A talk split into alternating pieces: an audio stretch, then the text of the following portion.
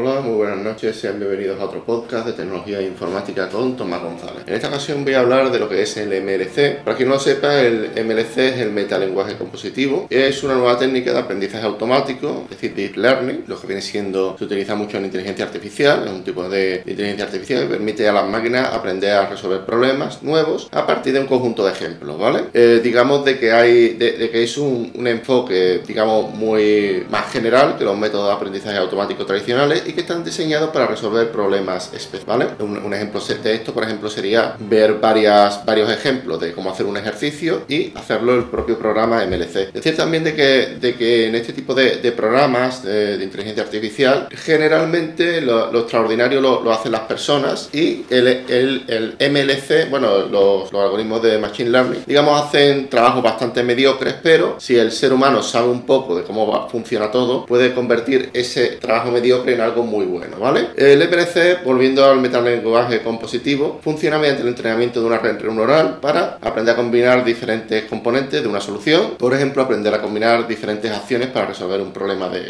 juego, ¿vale? este, este tipo de algoritmo tiene potencial para revolucionar el campo del aprendizaje automático, podría permitir a las máquinas resolver problemas nuevos de forma más eficiente y eficaz y, por supuesto, eh, por ejemplo, eh, aparecerían problemas nuevos.